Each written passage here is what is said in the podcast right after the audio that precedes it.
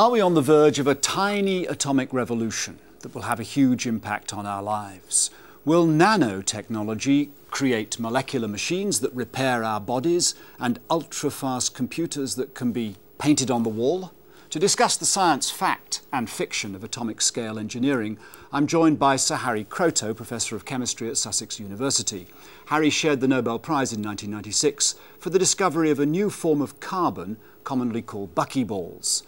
Dr. Jim Gimzewski is a researcher at IBM in Zurich. Jim specialises in atomic scale manipulation and construction.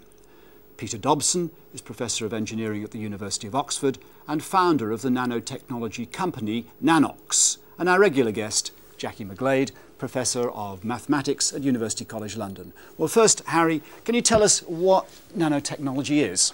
Yes, it's a technology which focuses on constructing um, structures or clusters of atoms, probably 10, 100 or 1,000 at a time, at a scale um, which will be something like um, a billionth of a meter. That's is 10 to the minus 9 of a meter. And that's the, uh, that's the nano in yes, nanotechnology. I mean, it should really be nanometer scale technology, and some people uh, still feel it should be, but I think they've lost that particular battle. Yeah. It will be nano technology from now onwards. Okay, now what fundamentally, what's the difference between this way of thinking about problems and just miniaturization, just making ordinary devices a bit smaller? Is there anything fundamentally different, Jim?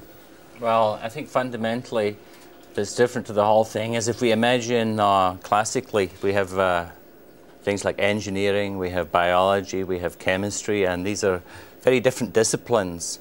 And over time, our understanding of all these disciplines has now come down to the scale of individual atoms and molecules, okay? So there's a whole lot of new opportunities. There are a whole lot of new paradigm shifts we can expect. From what you're saying, it would almost be that uh, engineers have to sort of really think like biologists. They've got to think about the possibility that the structures could grow. They could actually change yeah. form. They could actually, well, in a sense, change before their very eyes. They have to be more predictive about the dynamics of them. Yeah, so that, that's quite a revolution, I would have thought. We have the opportunity now to do engineering, and I, I mean mechanical engineering, right. um, on a scale where we have to perhaps think non-intuitively and we have to look to biology, for instance, well, for the operational principles. Well. Yeah. Can you get a molecule to behave like an element on a computer chip? Mm. Or can you build out, out of atoms a, a machine? Now, living systems have already done that. I mean, hemoglobin is a, is a molecular machine. That's how Max Perutz described it. He was the first structure and molecular machine. So biology has done it. Now what we want to do is we want to go learn from biology and build them not out of proteins but out of rigid structures or floppy structures where we have some control. Mm.